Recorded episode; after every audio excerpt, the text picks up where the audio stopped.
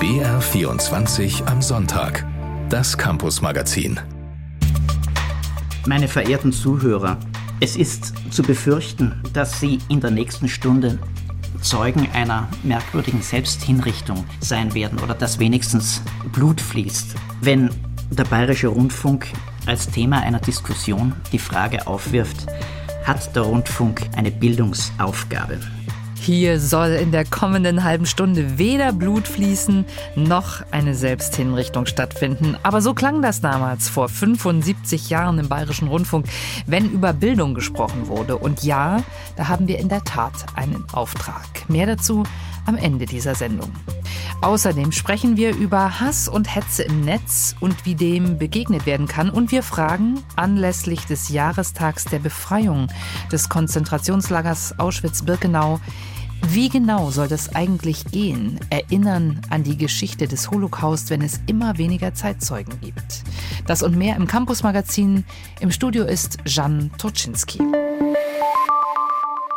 Gehetzt wird im Internet und den sozialen Netzwerken oft, und zwar gegen alle, die anders sind, die aus dem Rahmen fallen, etwa gegen religiöse Gruppen, gegen Minderheiten oder auch gegen Einzelpersonen mit einer besonderen sexuellen Orientierung. Aber auch an Schulen ist Hassrede ein Thema. Eine aktuelle Studie hat ergeben, dass ein Fünftel der Sieb- bis Neunklässler schon selbst einmal Opfer von Hassrede geworden sind. Der UNESCO-Welttag der Bildung setzte deshalb in diesem Jahr das Thema Hate Speech. Philipp Artelt über eine Form der Aggression, die viele betrifft, nicht nur im Netz. Hassrede, das kann vieles sein, sagt Sebastian Wachs von der Uni Münster, der zum Thema forscht. Ob online, offline, der Hass kennt keine Grenzen zwischen elektronischen Medien und Gesprächen von Angesicht zu Angesicht. Auch an Schulen nicht. Wenn wir jetzt so hm, Hate Speech unter Jugendlichen uns angucken, dann trifft es doch am häufigsten gewisse SchülerInnen mit einer sexuellen Orientierung, die von der Norm abweichen und dann doch häufig gefolgt von SchülerInnen, die eine andere Herkunft haben. Die Schule ist ein wichtiger Ort, an dem Kinder und Jugendliche Sozialverhalten lernen. Was in der Schulzeit erlebt wird, prägt auch das spätere Leben. Den Lehrkräften kommt beim Kampf gegen Hate Speech also auch deshalb eine besondere Rolle zu, eine schwierige Rolle. Denn in der eng getakteten Unterrichtszeit ist wenig Platz für Themen, die nicht im Lehrplan stehen. Außerdem sind viele Lehrkräfte überfordert mit Themen wie Hassrede und wissen nicht, wie sie diese angehen sollen.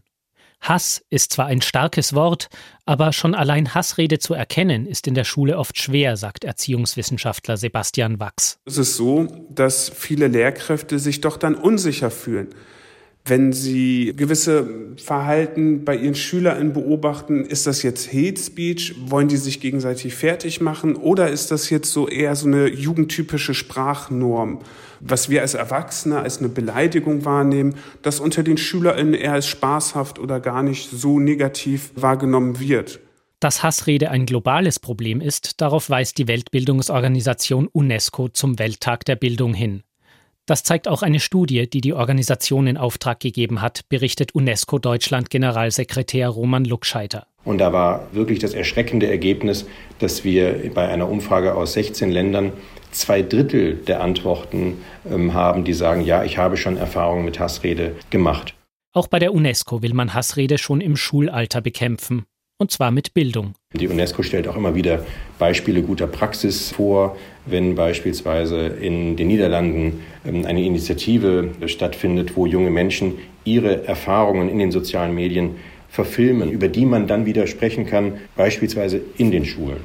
Zum Welttag der Bildung lädt die UNESCO mehrere tausend Lehrerinnen und Lehrer aus aller Welt zu einem Workshop über Hassrede ein. Die Hoffnung ist, dass diese Lehrkräfte das Bewusstsein für das Problem in die Welt hinaustragen.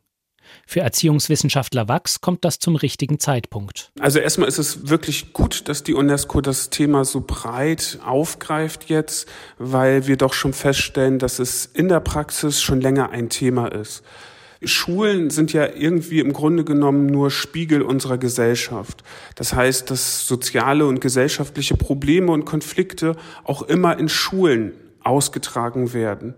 Der Nahostkrieg im Mikrokosmos der Schule, die Verhandlung von Geschlechterrollen auf dem Pausenhof. Das erzeugt Spannungen unter den Jugendlichen, die sich in unbedachten Äußerungen, Mobbing und Hass entladen können. In Deutschland engagiert sich Sebastian Wachs im Projekt Hateless. Darin stellen Erziehungswissenschaftler den Lehrerinnen und Lehrern Anleitungen für eine fünftägige Projektwoche bereit, in der sie das Thema Hate Speech mit den Jugendlichen erarbeiten können. Und im besten Fall lernen die Lehrkräfte dabei auch selber, wie sie künftig mit Hassrede an der Schule umgehen können. Hass und Hetze waren das Thema des UNESCO-Welttages der Bildung. Philipp Artelt ging der Frage nach, wer Jugendlichen hilft, die Opfer von Hate Speech werden. Hass und Hetze erleben oft auch die, die sich der Erinnerungskultur widmen, die versuchen, das Geschichtsbewusstsein in Deutschland wach und lebendig zu halten. In dieser Woche eine besondere Herausforderung. Am 27. Januar wird der Opfer des Nationalsozialismus gedacht.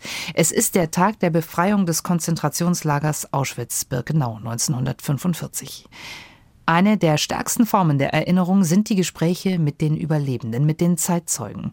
Doch die sind inzwischen alt und werden immer weniger. Ein Forschungsprojekt der Münchner Universität widmet sich seit zehn Jahren der Frage, wie Erinnerung ohne Zeitzeugen gelingen kann. Nähe und Distanz, Holocaust Education Revisited ist der Titel und ich konnte vor der Sendung mit Projektleiterin Anja Ballis sprechen. Sie ist Professorin für Germanistik am Lehrstuhl für deutsche Sprache und Literatur der Münchner LMU. Ich wollte zunächst von ihr wissen, worum es in dem Projekt genau geht. Dieses Projekt, das heute im Mittelpunkt stehen sollte, ist Lernen mit digitalen Zeugnissen.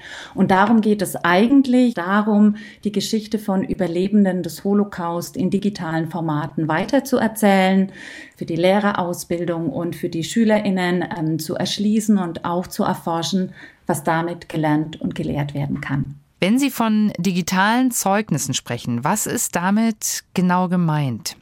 Das sind Zeugnisse, die den Zeitzeuginnengesprächen nachgebildet sind, so wie wir sie kennen. Das heißt, ein Zeitzeuge, eine Zeitzeugin erzählt ihre Geschichte und im Anschluss gibt es den Frage- und Antwortteil. Und die interaktiven digitalen Zeugnisse, die wir eben seit 2018 entwickeln und weiterentwickeln, nehmen diese Struktur auf. Wir haben Überlebende gefilmt in 3D und im Anschluss daran können eben Schülerinnen oder eben auch das Publikum an Gedenkstätten und anderen Institutionen Fragen an dieses interaktive digitale Zeugnis stellen und sie bekommen dann eben eine Antwort.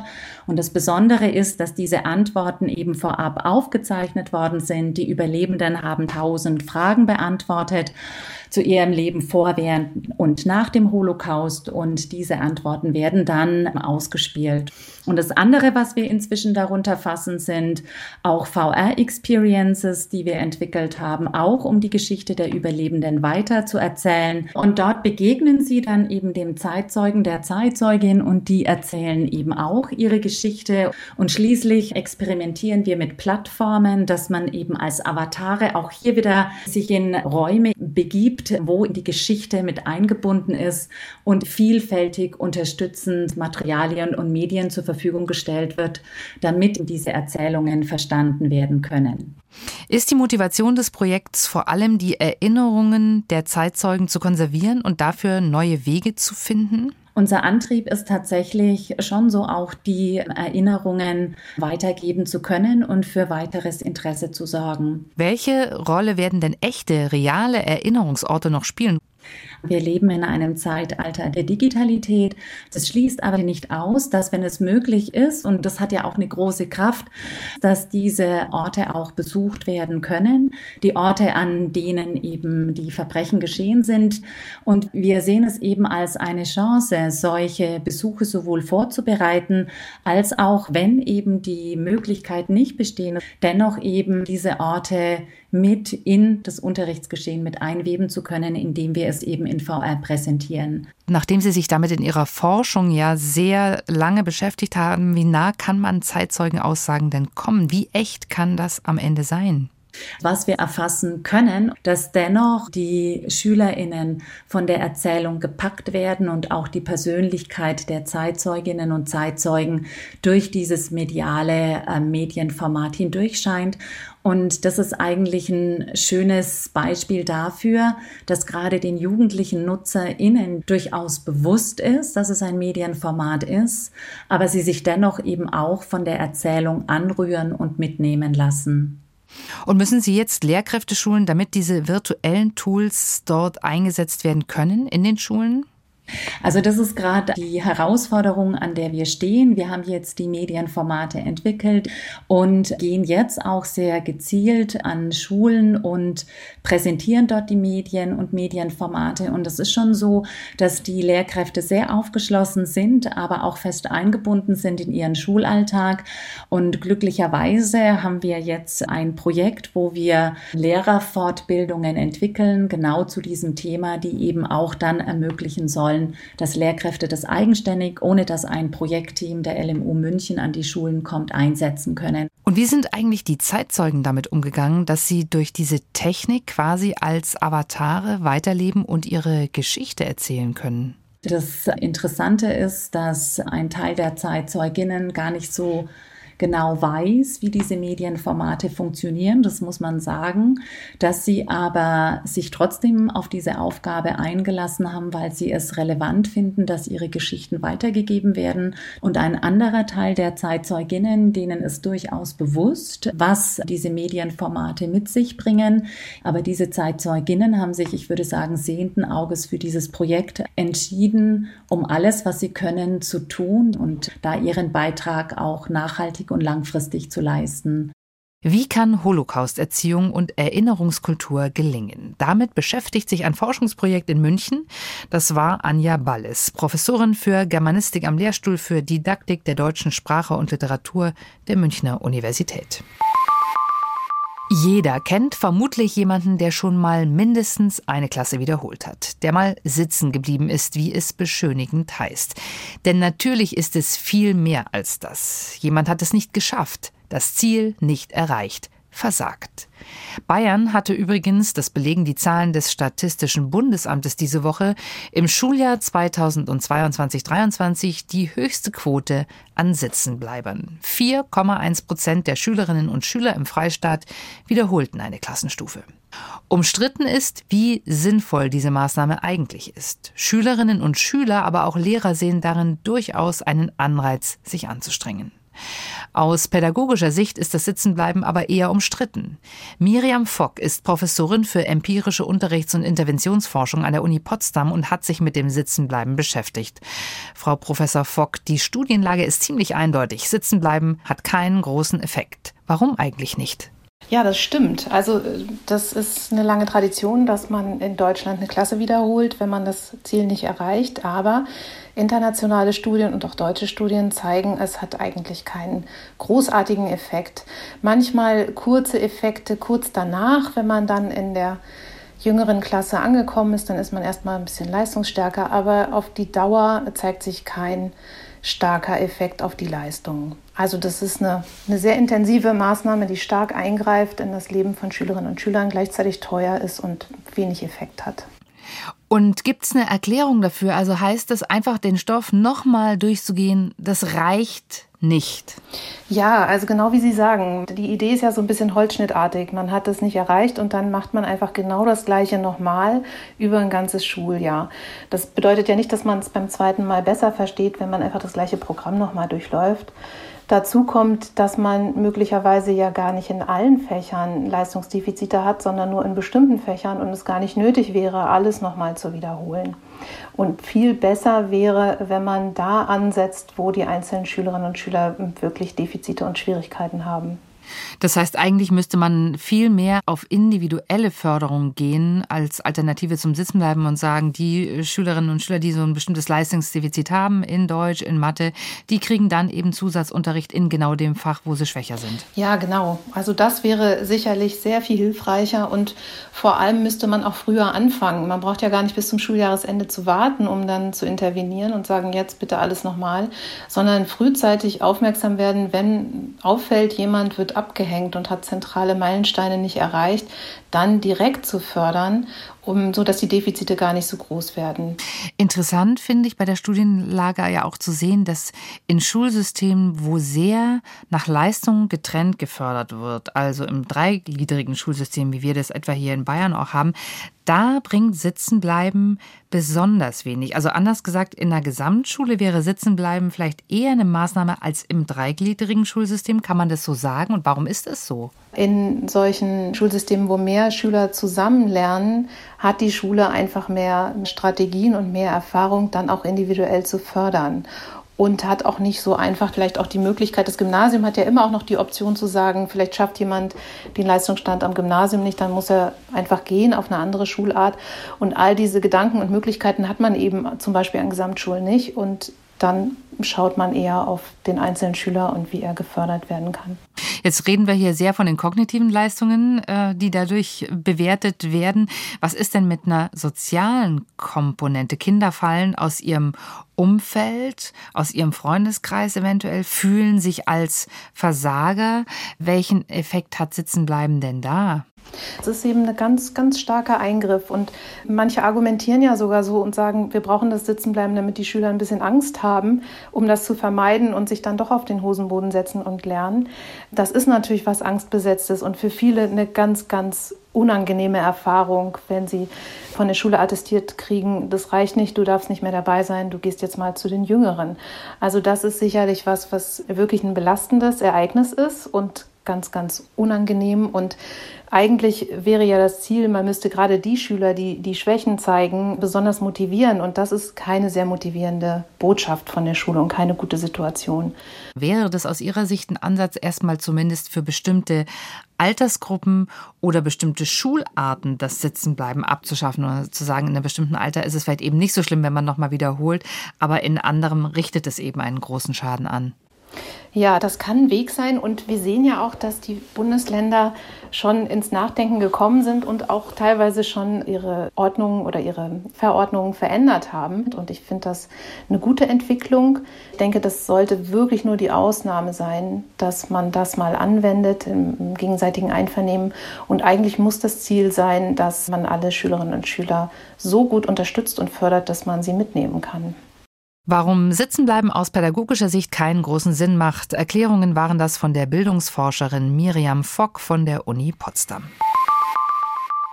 Jetzt aber mal was Erfreuliches. In dieser Woche wird gefeiert. Der Bayerische Rundfunk hat 75. Geburtstag. Nach dem Zweiten Weltkrieg leiten zunächst US-amerikanische Rundfunkoffiziere den Sender hier an der Münchner Hopfenstraße. Es soll sichergestellt sein, dass sich das Programm sehr unterscheidet von dem der Nazizeit. Am 25. Januar 1949 dann erfolgt die Übergabe wieder in deutsche Hände. Aus Radio München wird der Bayerische Rundfunk. Und der steht vor der Frage, was senden wir in Sachen Bildung? Susi Weichselbaumer hat sich durchs Archiv gehört und die Wurzeln des Campus-Magazins gefunden. Meine verehrten Zuhörer, es ist zu befürchten, dass Sie in der nächsten Stunde Zeugen einer merkwürdigen Selbsthinrichtung sein werden oder dass wenigstens Blut fließt, wenn der Bayerische Rundfunk als Thema einer Diskussion die Frage aufwirft, hat der Rundfunk eine Bildungsaufgabe? Ja, Heute steht das klar im Medienstaatsvertrag. In den Anfangszeiten des Bayerischen Rundfunks aber ist dazu noch nichts festgeschrieben. Deshalb treffen sich, oft in den spätabendlichen Programmstunden, die meist Herren Experten zur eventuell heftig bis blutigen Diskussion. Mir scheint, die Frage müsste sofort umgemünzt werden in die andere Frage, welche Bildungsaufgaben hat der Rundfunk? Erklärt da zum Beispiel der extra aus Wien angereiste Philosoph Günther Anders, dem Journalisten Walter Dirks und dem Verlagsleiter Josef Witsch, beide aus Köln gekommen. Wir nehmen an, dass alle Menschen, die mit Menschen etwas zu tun haben, Verpflichtungen haben und fragen dann, welche speziellen Verpflichtungen. Herr Anders, ja. ich weiß nicht, ob man mit Bäckern und Schustern vergleichen kann. Es handelt sich doch um Körperschaften. Es handelt sich beim Rundfunk um eine Institution vergleichbar mit der Institution einer Kirche oder. Während die Herren in den 1950er Jahren noch theoretisieren, haben die Frauen schon längst angepackt in Sachen Bildung. Seit 1947 gibt es einen regelmäßigen Schulfunk. Radio München steht damals noch unter alliierter Kontrolle.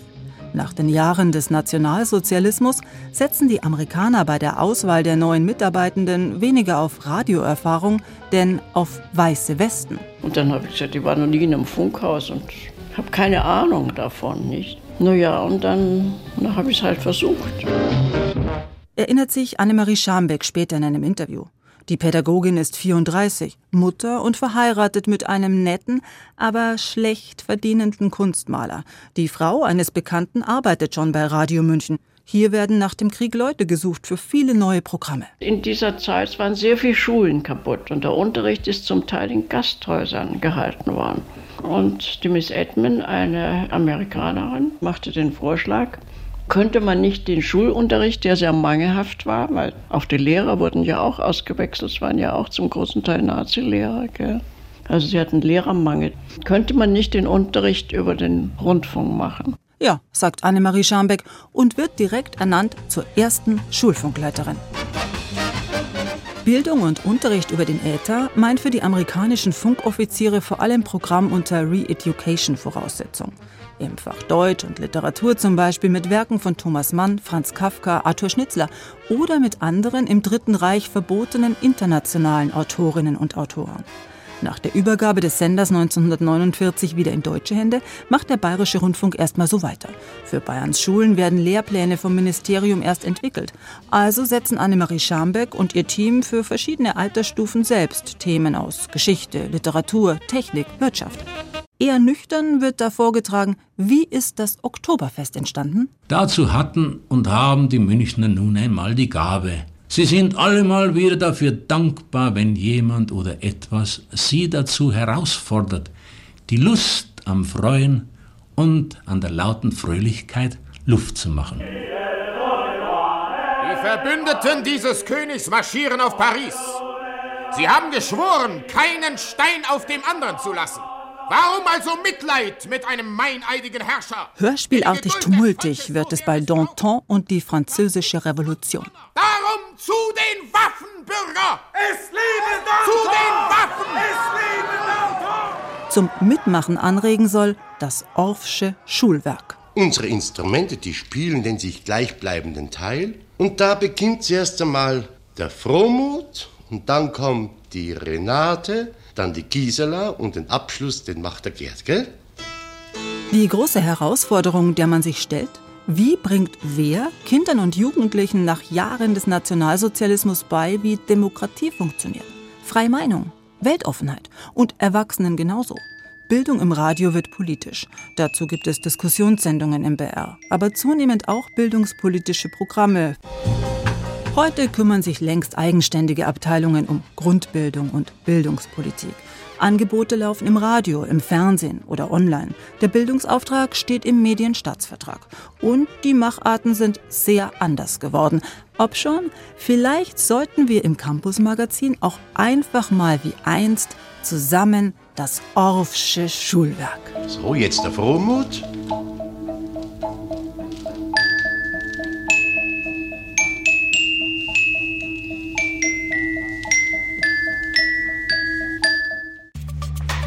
Mit diesem Beitrag von Susi Weichselbaumer geht das Campus-Magazin zu Ende. Im Studio war Jan Toczynski.